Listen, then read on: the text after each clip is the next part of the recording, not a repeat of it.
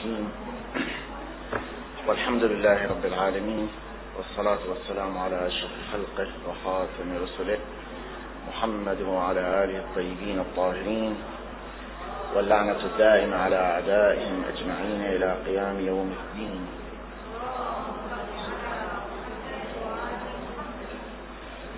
وصلنا بنا الكلام إلى في استعراض الشبهات إلى العنوان الثالث حسب التقسيم الذي ذكرناه في بداية هذه الأبحاث. وكان هذا التقسيم يشير إلى أن العنوان الثالث من العناوين التي ذكر حولها الشبهات ذكرت حولها الشبهات هي شبهات حول عصر الغيبة. وعصر الغيبة هو العصر الذي نعيشه والذي عاش فيه الشيعة أتباع الحجة سلام الله عليه طيلة ما يزيد عن ألف سنة وقد يزيد أيضا سنين طوال أخرى. هذه الغيبة وهذه الفترة الطويلة تعرض فيها الإمامية وتعرض فيها الشيعة إلى ألوان مختلفة من العذاب والإضطهاد والتنكيل والتعذيب من جراء هذه العقيدة وبسبب هذا الإيمان بالإمام المهدي عجل الله تعالى فرجه الشريف وكان إيمانهم به بهذا الغائب الذي ينتظره الشيعة سببا في كل هذه الآلام وكان أيضا سببا في سخرية الآخرين من اعتقادهم هذا. فكيف ينتظر الشيعة إماما غائبا. وكيف يبايع الشيعة إماما لا يرونه؟ وكيف يؤمن الشيعة بإمام حجة له مقام في هذه الدنيا وهم لا يرونه؟ في الواقع كانت الغيبة وكان مفهوم الغيبة هو العامل الأساس في أغلب هذه الشبهات التي طرحناها علي التي طرحت علينا والتي ذكرناها في الأيام الماضية. كان مفهوم الغيبة وخفاء هذا المفهوم وعدم تمكن الآخرين من هضم هذا المفهوم هضما كاملا وفهمه فهما كاملا هو السبب في هذه الإشكالات وهذه الشبهات كما رأينا أي فائدة من وجوده أي فائدة أي مصلحة من وجود إمام لا نراه كيف يقوم هذا الإمام بإدارة شؤون شيعته؟ هل هذا الإمام يؤدي غرضا ما أم لا يؤدي غرضا ما؟ ماذا يفعل هذا الإمام؟ كيف تتحقق الهداية على يد هذا الإمام؟ هذه المفاهيم كلها إنما نشأت وسببت هذه الإشكالات وهذه الشبهات نتيجة عدم وضوح الرؤية ونتيجة عدم وضوح هذا المعنى سبب الكثير من هذه الشبهات وهذه الإشكالات. ونحن عندما قمنا من خلال الأدلة التي أشرنا إليها فيما سبق وتوصلنا إلى نتيجة وجود الإمام وغيبته.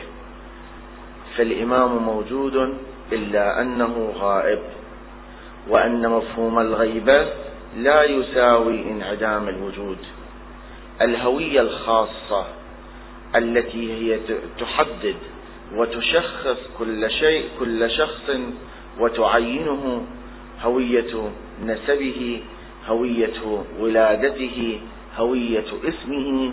هذا معروف مشخص لدينا من خلال ما تقدم من الأدلة والبراهين.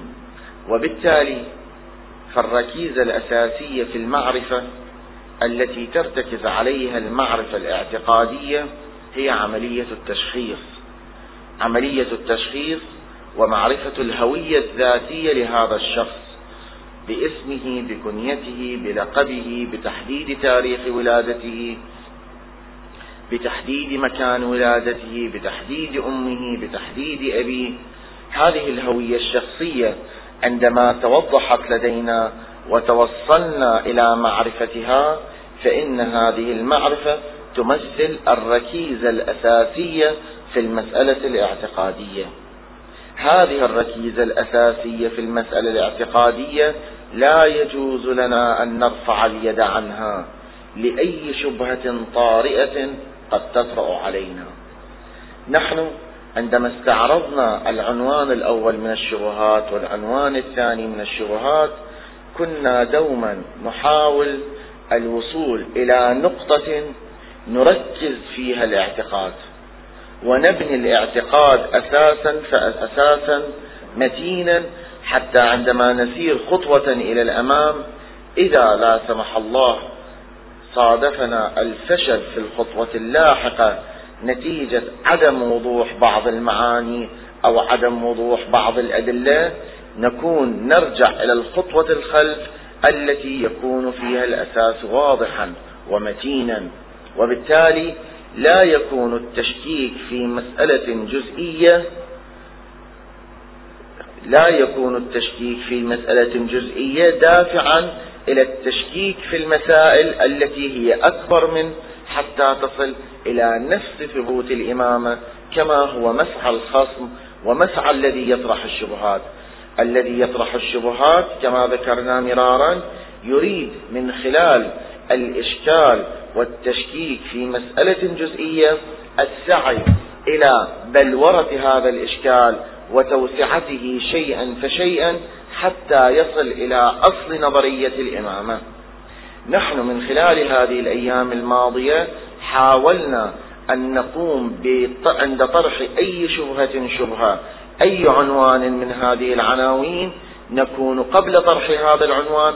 قد أسسنا أساسا أسسنا أساسا فعندما نأتي ونتحدث حول فكرة الإمام المهدي نكون قد أسسنا أساسا حول الإمامة.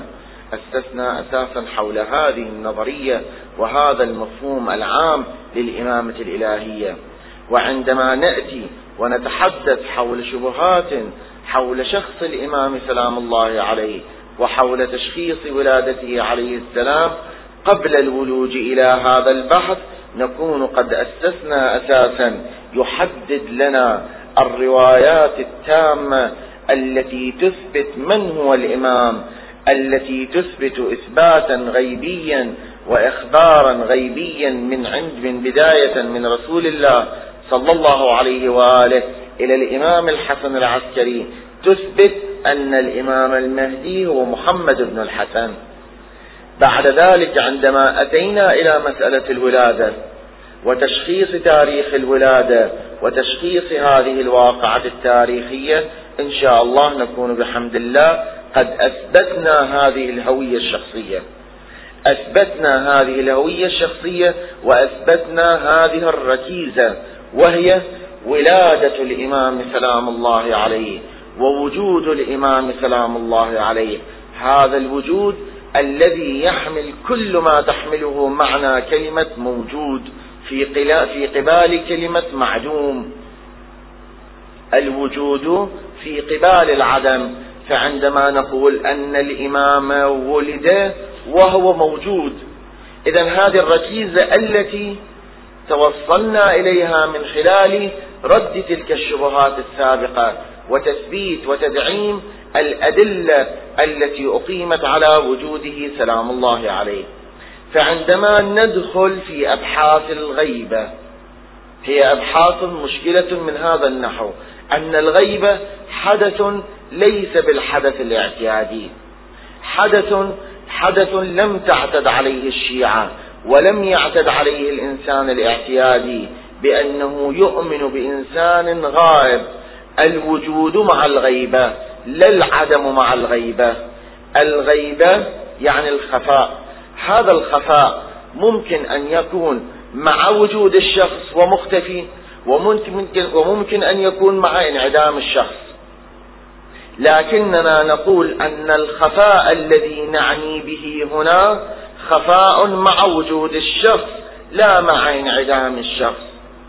وهذه المسألة تترتب عليها آثار كما سوف نأتي ونبينها. فمفهوم الغيبة الذي يجب أن يكون واضحا لدينا أننا عندما توصلنا إلى ولادته عليه السلام وأنه ولد وأنه تحقق وجوده فهذا يعني أن الوجود تام.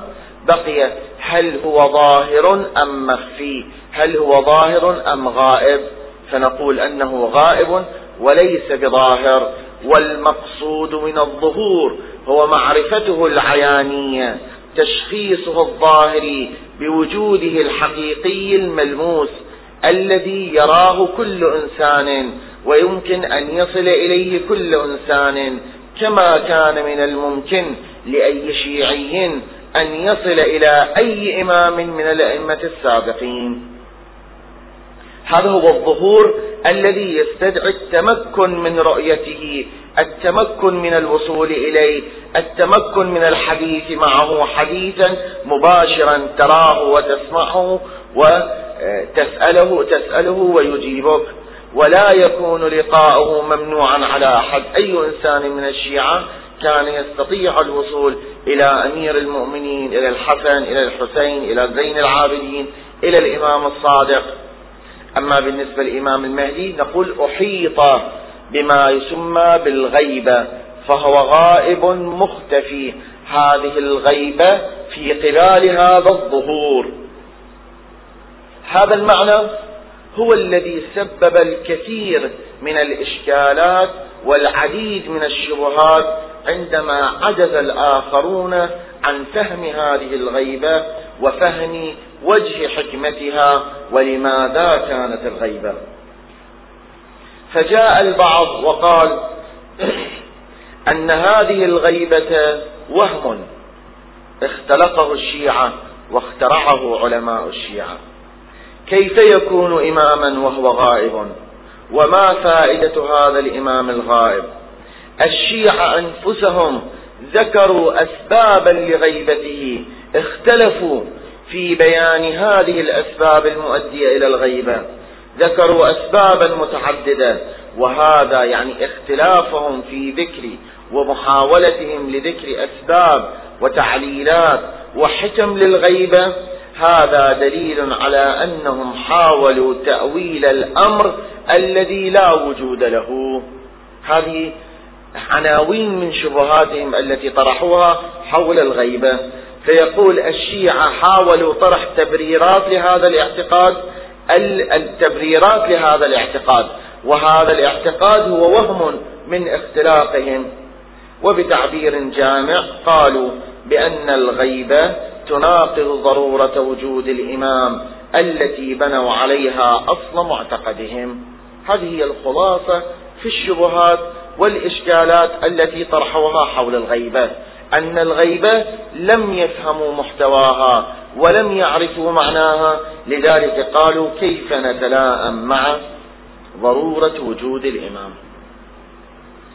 خف في مقام الجواب وفي مقام تحليل هذه الشبهات وأمثالها التي صيغت بصياغات متعددة. يعني أساليب متعددة صيغة هذه الشبهات لكنها تتمحور حول هذه النقطة أن الغيبة ما هي الغيبة؟ هل هناك فائدة من الغيبة؟ كيف يمكن أن يستفاد من الإمام في غيبته؟ كيف يقوم الإمام بتصرفاته أثناء غيبته؟ كلها تتمحور هذه يعني إذا تلاحظون الكتب التي كتبت حول الشيعة الإمامية الاثنا عشرية وحول اعتقادهم بالإمام المهدي سلام الله عليه تلاحظون يحاولون أن يصيغوا هذه الشبهة وهذا الإشكال بصياغات متعددة وبأساليب متعددة لكنها تعود إلى هذا الجذر الأساس أن الغيبة لم يفهموها الغيبة لم يهضموها نحن عندما نقوم بالجواب عن هذه الشبهة وهذا. وهذا النحو من الشبهات إنما يتم ذلك من خلال بيان أمرين. الأمر الأول أنه إنما إننا إذا لم نتوصل إلى وجه مقنع وتام للغيبة إذا لم نتوصل لبيان وجه مقنع وتام لحكمة الغيبة. ما هي الحكمة من الغيبة؟ إذا لم نتوصل ولم يذكر لنا علماؤنا وجها مقنعا نقتنع به بالغيبة ونقتنع به بالحكمة من هذه الغيبة. فهل هذا يعني إبطال أصل الغيبة؟ هذا أول أمر. يجب علينا التوجه إليه. أننا إذا لم نقتنع بما ذكره العلماء رضوان الله تعالى عليهم في بيان وجه الحكمة من الغيبة هل هذا يعني أن أصل الغيبة باطل؟ هل هذا يعني التشكيك في أصل غيبته؟ هذه مسألة خب الجواب عن هذا بالتأكيد لا. يعني لا يوجد هناك تلازم بين اختفاء سبب الغيبة وإنكار وقوع الغيبة. يعني لو خفي علينا سبب غيبته هذا لا يعني إنكار أصل غيبته. هذا لا يعني أنه يجب علينا أن ننكر الغيبة. فالغيبة أمر واقع وصحيح وإن كنا ننكر وإن كنا نجهل ما هو سببها وما هو الحكمة من هذه الغيبة. لذلك نتوجه إلى نرى أن كثير من علمائنا رضوان الله تعالى عليهم ومن خلال استفاداتهم من الروايات المختلفة قالوا بأن الحكمة من الغيبة أمر مجهول بالنسبة لنا. من الغيبة هي من جملة السنن الإلهية التي تقصر عقولنا عن إدراك حكمتها عن إدراك كل فائدتها. بعض علماء الإمامية الشيخ الصدوق مثلا يقول إن إيماننا بعصمة الإمام المهدي ووجوده بعصمته يقتضي منا التسليم بوجود حكمة وراء غيبته لأن الحق سبحانه وتعالى حكيم لا يجعل إماما غائبا من دون وجود حكمة له. الشيخ محمد حسين كاشف الغطاء من متأخر علماء الإمامية. له تعبير لطيف في كتابه أصل الشيعة وأصولها. يقول السؤال عن الحكمة والمصلحة في بقائه مع غيبته وهل وجوده مع عدم الانتفاع به إلا كعدمه؟ يقول أكو تساؤل يطرح. أن وجود الإمام مع عدم الانتفاع به هو كعدم الإمام. هل هذا صحيح هذا الذي يطرحونه؟ أن وجود الإمام مع عدم الانتفاع به كعدم الإمام. فهذا الشخص الذي يطرح التساؤل يفترض هكذا. أن الانتفاع من الإمام هو بالإمام الظاهر فقط. الانتفاع من الإمام منحصر بكون الإمام الموجود ظاهر. أما إذا كان الإمام الموجود غائب فلا ينتفع من الإمام. خب هاي الملازمة منين جبته أيها المستشكل. أيها السائل من أين أتيت أن الانتفاع يجب أن يكون من الإمام الحاضر؟ من الإمام الظاهر. الإمام الموجود الظاهر المنفعة محصورة به. هذا التلازم وهذا الانحصار. انحصار المنفعة بالإمام الظاهر فقط. هاي من أين أتت هذه الملازمة؟ نعم نقول نحن حرمنا من رؤيته حرمنا من ظهوره. فيها نوع من الحرمان إلا أنها لا تعني عدم الانتفاع التام. الشيخ كاشف الغطاء يقول ولكن ليت شعري هل يريد أولئك القوم أن يصلوا إلى جميع الحكم الربانية والمصالح الإلهية وأسرار التكوين والتشريع؟ يعني هل هذا السائل استطاع قبل أن يسأل عن غيبة الإمام المهدي هل استطاع أن يصل إلى كل أسرار التكوين والتشريع؟ هل استطاع أن يصل هذا السائل إلى كل حكم التشريع وإلى كل مسألة في الوجود؟ ما هي حكمتها؟ ما هي علتها؟ ما هو الغرض منها؟ ولا تزال جملة أحكام إلى اليوم مجهولة الحكمة بل أكثر التشريع مجهول حكمته. كتقبيل الحجر الأسود مع أنه حجر لا يضر ولا ينفع. وفرض صلاة المغرب ثلاثا والعشاء أربعا والصبح اثنتين وهكذا إلى كثير من أمثالها. وقد استأثر الله سبحانه بعلم جملة أشياء لم يطلع عليها ملكا مقربا ولا نبيا مرسلا كعلم الساعة وأخواته. علم الساعة استأثر الله به من العلم المستأثر يعني من العلم الذي تفرد الله به عز وجل. الله عز وجل في آيات القرآن ذكر أنه عالم للغيب ويطلع ويطلع من يشاء على علمه. ويطلع من يشاء على علمه ومن يريد. بقيت أمور هذه الأمور استأثر بها الله سبحانه وتعالى ولم يطلع عليها أحد كعلم الساعة. وأخفى جملة أمور لم يعلم, لم يعلم على التحقيق وجه الحكمة في إخفائها. كالاسم الأعظم وليلة القدر. ليلة القدر. تطلبوها في العشر الأواخر من شهر رمضان. خب لما نحن نجي نبحث في حكمة هذه الليلة يقول العلماء حتى يكون باعثا على الإنسان التوجه إلى الله في هذه الأيام الليالي العشرة. إذا حددها في يوم واحد فرضا. يوم ليلة الحادي والعشرين هي ليلة القدر. قال العلماء قد يعجز البعض وقد يصادف البعض أن لا يستطيع أن يفرغ نفسه في هذه الليلة للعبادة. فهل يفقد الأمل بإصابة ليلة القدر؟ فيقال حينئذ أن الحكمة من أن الله أخفى ليلة القدر في العشر الأواخر أن يجعل هناك أمل لدى الإنسان بسعيه في هذه الليالي العشرة أن يتوجه إلى الله عز وجل.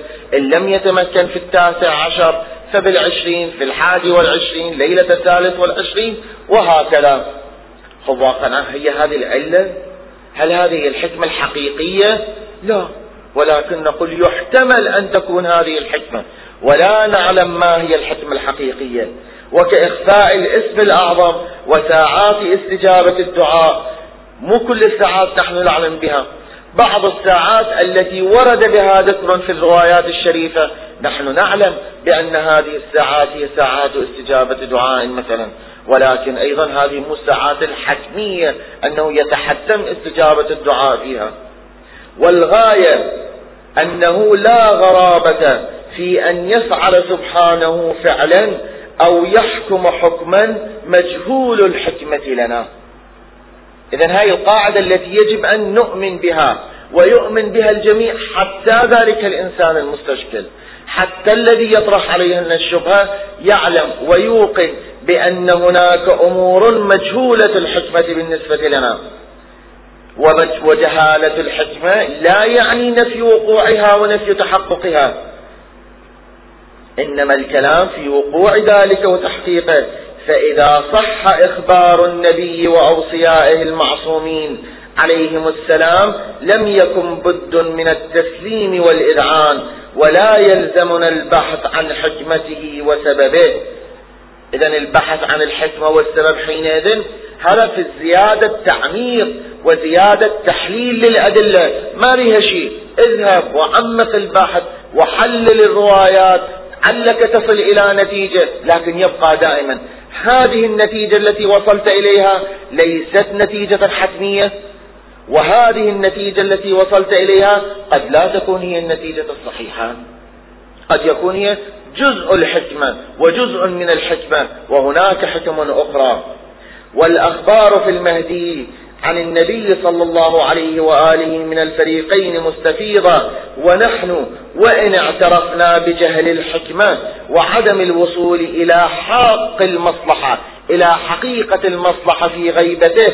ولكن كان قد سألنا, قد سألنا نفس هذا السؤال بعض عوام الشيعة فذكرنا عدة وجوه يعني هو الشيخ يذكر يقول بعض الناس سألوني بعض الناس سألوني عن وجه غيبة الإمام.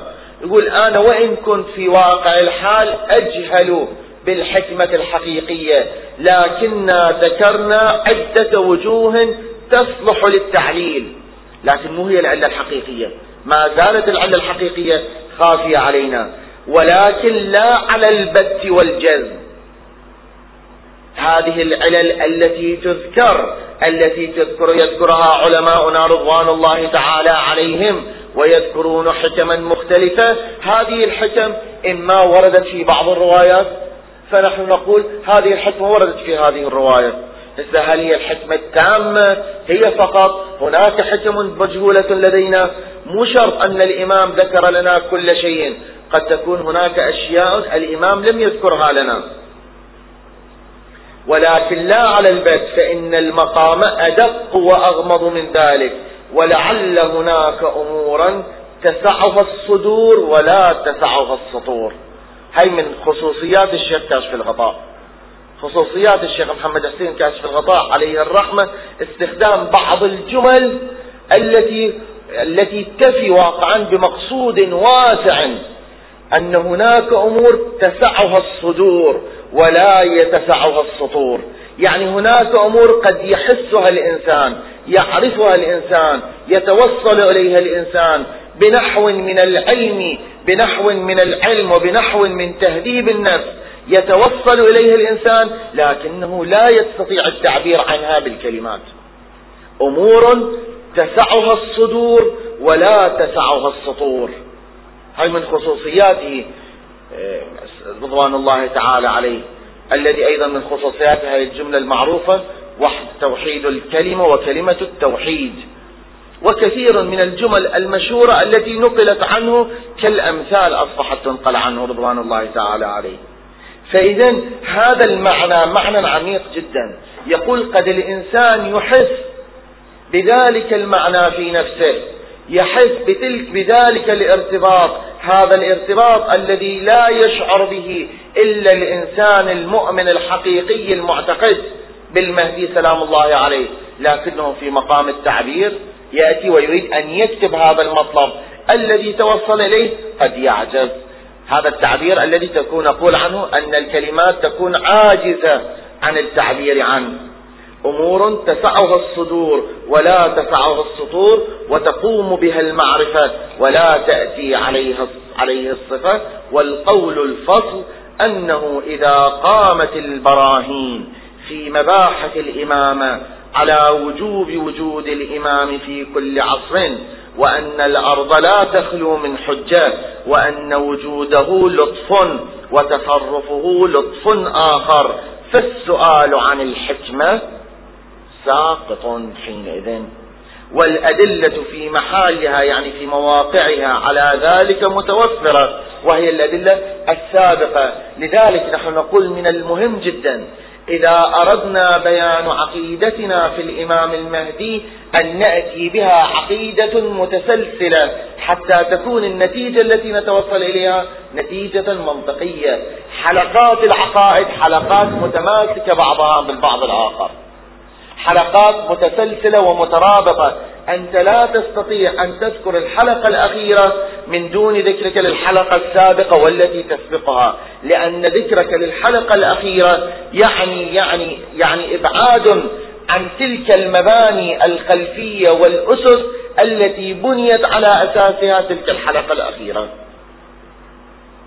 فإذا هذا المبنى وهو مبنى كثير من علمائنا رضوان الله تعالى عليهم أنه لا نبحث عن وجه الحكمة. لا يعني أن بحثنا عدم بحثنا عن وجه الحكمة أنه لا نستطيع أن نبدي حكم. ممكن أن نوجد حكم متعددة لكن هذه الحكم ليست لا نجزم بأنها الحكم الحقيقية. لا نجزم بأنها الحكم النهائية والوحيدة فقط. بل يمكن أن تكون هناك حكم غيرها. يمكن أن شخص يأتي ولا يقتنع بهذه الحكمة. مضافا إلى وجود روايات دالة على هذا المطلب. يعني وجود روايات تدل على أن وجه الحكمة في غيبته مجهول. مثلا في رواية ينتقل عن الإمام الصادق سلام الله عليه يقول إن لصاحب هذا الأمر غيبة لا بد منها يرتاب فيها كل مبطل. فقلت ولم جعلت فداك قال لأمر لم يؤذن لنا في كشفه لكم. يعني هناك وجه هناك حكمة هناك علة إلا أن هذه العلة لم يؤذن لنا في كشفها.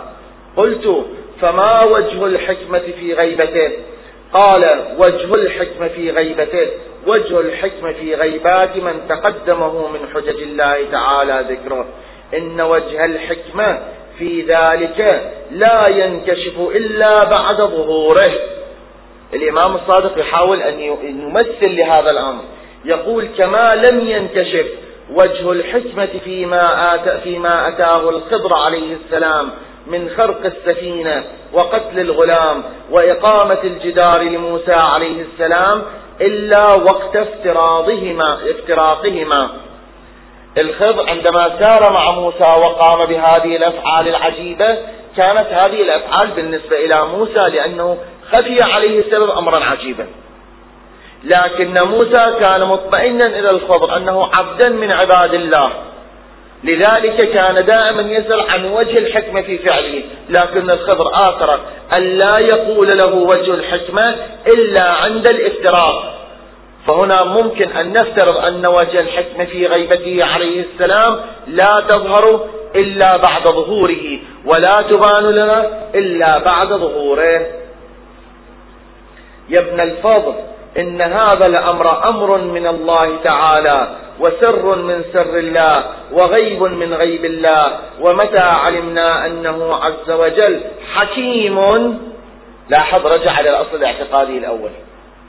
دائما هذه الأصول الاعتقادية عندما نقول مترابطة نقول بما أن الله عز وجل أنت توصلت في مرتبة سابقة إلى أنه حكيم لا يفعل عبثا. صدقنا بأن أفعاله كلها حكمة وحكيمة وإن كان وجهها غير منكشف لنا. حتى لو كان وجه الحكمة غير منكشف لنا فهذا لا يعني عدم وقوع الفعل ولا يعني أن هذا جهل من عندنا. لأن البعض جاء وأراد التشنيع على علماء الإمامية قال بأن هؤلاء جاء قالوا بنظرية الحكمة المجهولة. هناك حكمة إلا أنها مجهولة وهذا من قص من قصور عقولهم. هكذا البعض أتى واستغل هذا الأمر للتشنيع عليهم وعلى علماء الإمامية. نحن لا علماؤنا لاحظتم عبارة الشيخ كاشف الغطاء. نقلتها لكم على طولها لبيان هذه المسألة أن هذه كبقية أحكام الله كبقية أفعال الله تعالى التي نجهل وجه حكمتها. ومع ذلك علماؤنا رضوان الله تعالى عليهم استمروا في التدقيق في الروايات وتحليل الروايات. نلاحظ أن بعض الروايات ذكرت بعض الوجوه للحكمة لحكمة الغيبة ولم تذكر الروايات كل هذه الوجوه. مثلا في بعض الروايات نلاحظ أن وجه الحكمة الذي ذكر هو خوف القتل. هذه الروايات مثلا ما ورد عن زرار أن للقائم غيبة قبل ظهوره قلت ولم؟ قال يخاف القتل. وفي رواية أخرى أيضا بمعنى بهذا المعنى عن الإمام الصادق عن الرسول الأكرم صلى الله عليه وآله أن لا بد للغلام من غيبة فقيل له ولم يا رسول الله؟ قال يخاف القتل.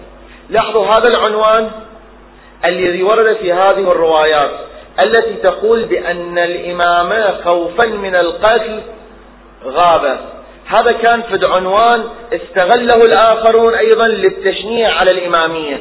عجيب فإمام مهدي يخاف القتل يغيب والإمام الحسين لا يخاف القتل يخرج مع أصحابه ومع أهل بيته.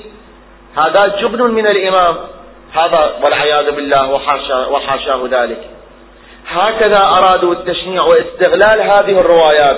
فهموا أن الاختفاء من القتل هو خوف وليس تحذر وليس دفع عن دفع دفع للقتل عنه الأئمة سلام الله عليهم كلهم ماتوا إما مقتول وإما مسموم. فلو كان في مقام توجيه هذه الروايات والدفاع عن هذه الروايات ونحن لسنا مضطرين للدفاع عن هذه الروايات. نقول هذه الروايات وردت. قبلت بها قبلتم. ما قبلتم بها؟ يبقى الإمام غائب.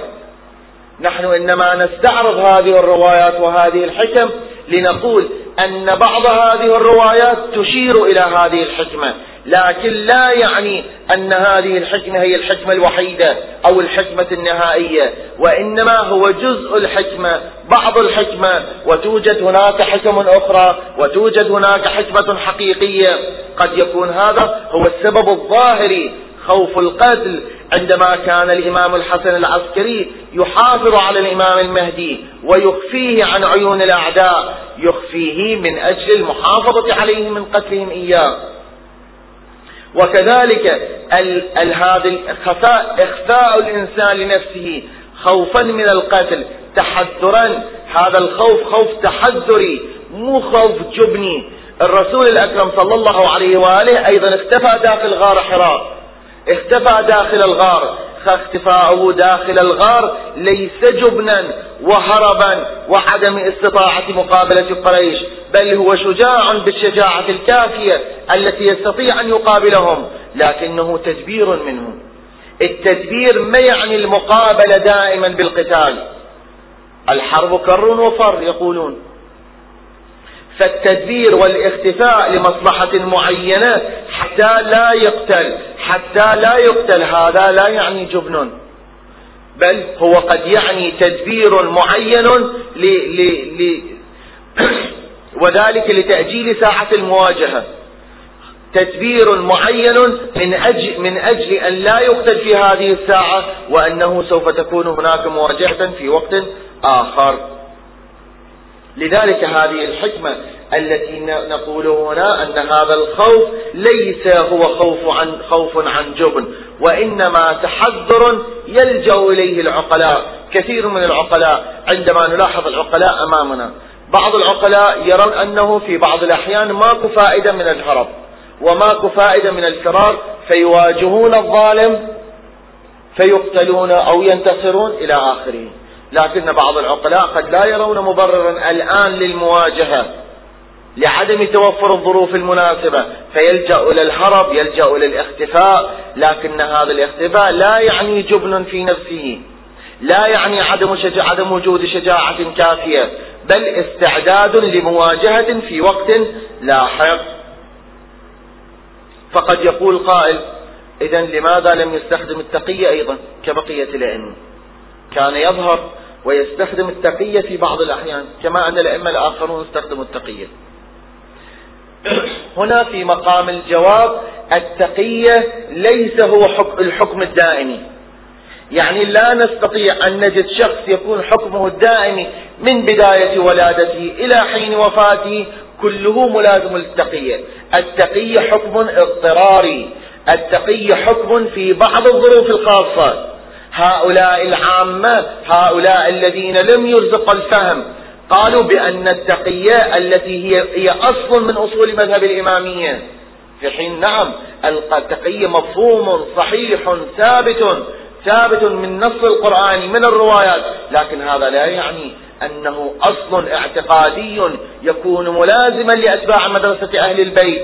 أن التقية ملازمة لهم دائما. بل التقية هي حالة خاصة تفرضها ظروف معينة. ما أن تزول هذه الظروف تزول التقية كما نلاحظ في كثير من الأزمنة التي مرت على أتباع مدرسة أهل البيت. كذلك إذا رجعنا إلى حياة الأئمة السابقين نجد أن التقية لم تنفع دائما بل كانت تكون نهاية الإمام هي القتل. كانت نهاية الإمام هي الاستشهاد.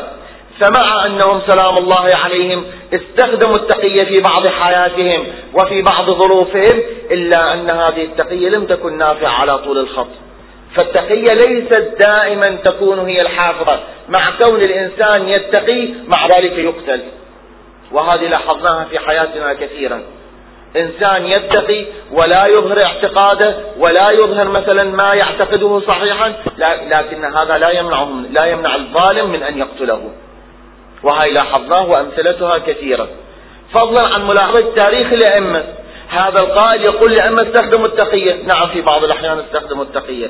لكن هذا لا يعني أن استخدامهم التقية منع عنهم القتل. أما الاختفاء وعدم معرفته وعدم ظهوره فأكيد يمنع عنه القتل. لأن الظالم لا يستطيع أن يصل إليه. فأي الطريقين يكون أجدر بالاتباع؟ هذه حكمة ذكرت في بعض الروايات. حكمة ذكرت في بعض الروايات أن لا تكون للإمام في عنقه بيعة لظالم. في بعض الروايات ورد في التوقيع الصادر عنه عنه عليه السلام إلى محمد بن عثمان يقول فإن عندما سأله عن علة الغيبة قال أما علة ما وقع من الغيبة فإن الله عز وجل يقول يا أيها الذين آمنوا لا تسألوا عن أشياء تبد لكم تسؤكم. فهذه الأشياء لا تسأل عنها عن علة الغيبة وسبب الغيبة إلا أنه سلام الله عليه في نفس هذه الرواية يذكر حكمة للغيبة.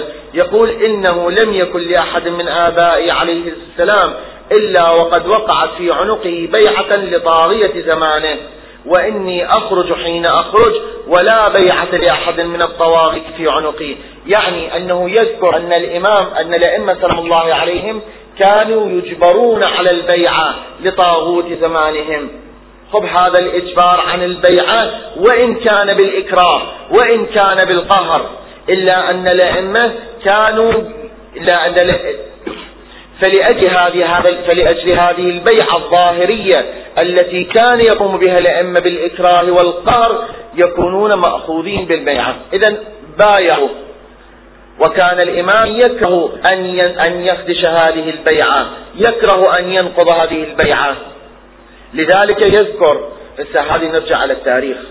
واقعا الأئمة بايعوا لم يبايعوا هذا يحتاج إلى بحث تاريخي. نحن نقول على فرض ذلك على فرض ذلك أن هذه حكمة ذكرت أن الأئمة كانوا يؤخذ منهم البيع جبرا وإكراها وقهرا كانت تؤخذ بيعتهم. فهذه البيعة الظاهرية كانوا يكرهون نقضها. فلذلك الإمام الحجة سلام الله عليه عندما يخرج لا تكون في عنقه بيعة. كأن الإمام يريد أن يقول أن التزام الإنسان حتى لو التزم بشيء عن إكراه وقهر كأنه يكره له أن ينقض هذا الالتزام الذي التزم به. فهذا المقدار من الالتزام الظاهري القهري الإمام الحجة لا يريد أن يلتزم به أيضا. كذلك من الروايات التي ذكرت في بيان وجه الحكمة هو الامتحان والتمحيص. امتحان المؤمنين. أن المؤمنون يمتحنون في غيبة الإمام سلام الله عليه. أن المؤمنون يمتحنون في هذه العقيدة. إن المهدي له منا له غيبة قبل أن يقوم لأن الله عز وجل يحب أن يمتحن خلقه فعند ذلك يرتاب المبطلون. يعني الذين عقيدتهم ضعيفة يشككون يحدث في نفوسهم الريب والشك. هذه إذا أيضا بحث المادة امتحانية بالامتحان ما هي وظيفة الامتحان؟ ما الذي يؤديه الامتحان والاختبار؟ الامتحان والاختبار يؤدي بالإنسان إلى أنه يثبت يدلل على التزامه وعلى تمسكه ونجاحه أم لا؟ لا يثبت لا يدلل على تمسكه والتزامه بما هو عليه. هذه وظيفة الامتحان وهذه وظيفة الاختبار. فالامتحان والابتلاء الإلهي هو ابتلاء تمحيص غربلة تقوية للعقائد. هذا الامتحان والابتلاء مع أن ظاهره صعب ظاهره فيه مشدة ظاهره فيه مشقة إلا أن الغرض منه هو أن القوي يبقى على اعتقاده. أن قوي الاعتقاد يبقى متمسكا باعتقاده أن الثابت على عقيدته يبقى متمسكا باعتقاده. تلاحظون دائما في من من باب الأمثلة العرفية إذا أب يعلم ابن السباحة. خب في مرة مرتين يعلم ابنه كيفية السباحة كيفية تحريك يديه تحريك رجليه. فجأة لما شاف أن ابنه يعتقد أنه يريد يشوف هل واقعا يستطيع أن يسبح أو لا. يرميه في المسبح يرميه في البحر. خب هذا عندما يرمي ابنه في البحر هو لا يحب ابنه؟ هل هو يريد السوء لابنه؟ يريد أن يغرقه في البحر؟ أم هو واقعا يريد أن يمتحنه؟ يريد أن يشتد عوده؟ يريد أن يثبت؟ هل استطاع من خلال هذه الفترة أن يتعلم ويثبت على هذه على السباحة مثلا؟ وتعلم السباحة لو لا ما زال متأرجحا لا يستطيع العون. فهنا الابتلاء الإلهي والامتلاحان الإلهي عندما نقول هو للتمحيص هو لتقوية الاعتقاد. يعني من يخرج من هذا الامتحان والابتلاء منتصرا يعني قد خرج قوي العقيدة. يعني قد خرج وعقيدته لا تتزلزل. أما الذي عقيدته تتزلزل الذي بمجرد أن يمتحن امتحان بمعنى التشكيك في هذا الاعتقاد. إمام غائب لا يراه بعينه. هل هذا يعني إنكار أصل الاعتقاد؟ فكيف بالاعتقاد بالله عز وجل عندما لا يراه بعينه؟ كيف الاعتقاد بالرسول الأكرم صلى الله عليه وآله؟ نحن يجب علينا أن نعتقد بهم. ألف لام ميم ذلك الكتاب لا ريب فيه هدى للمتقين. إحدى صفات المتقين شنو في الآية. الذين يؤمنون بالغيب. هذا الامتحان بهذا الغيب الامتحان بأن الإمام لا تراه وأنت مؤمن به. طول هذه الفترة وامتداد هذه الفترة امتدادا يبعث الشك في الإنسان الذي يكون اعتقاده متسلسل. هذا مضمون هذه الروايات. في رواية عن الإمام الصادق سلام الله عليه يقول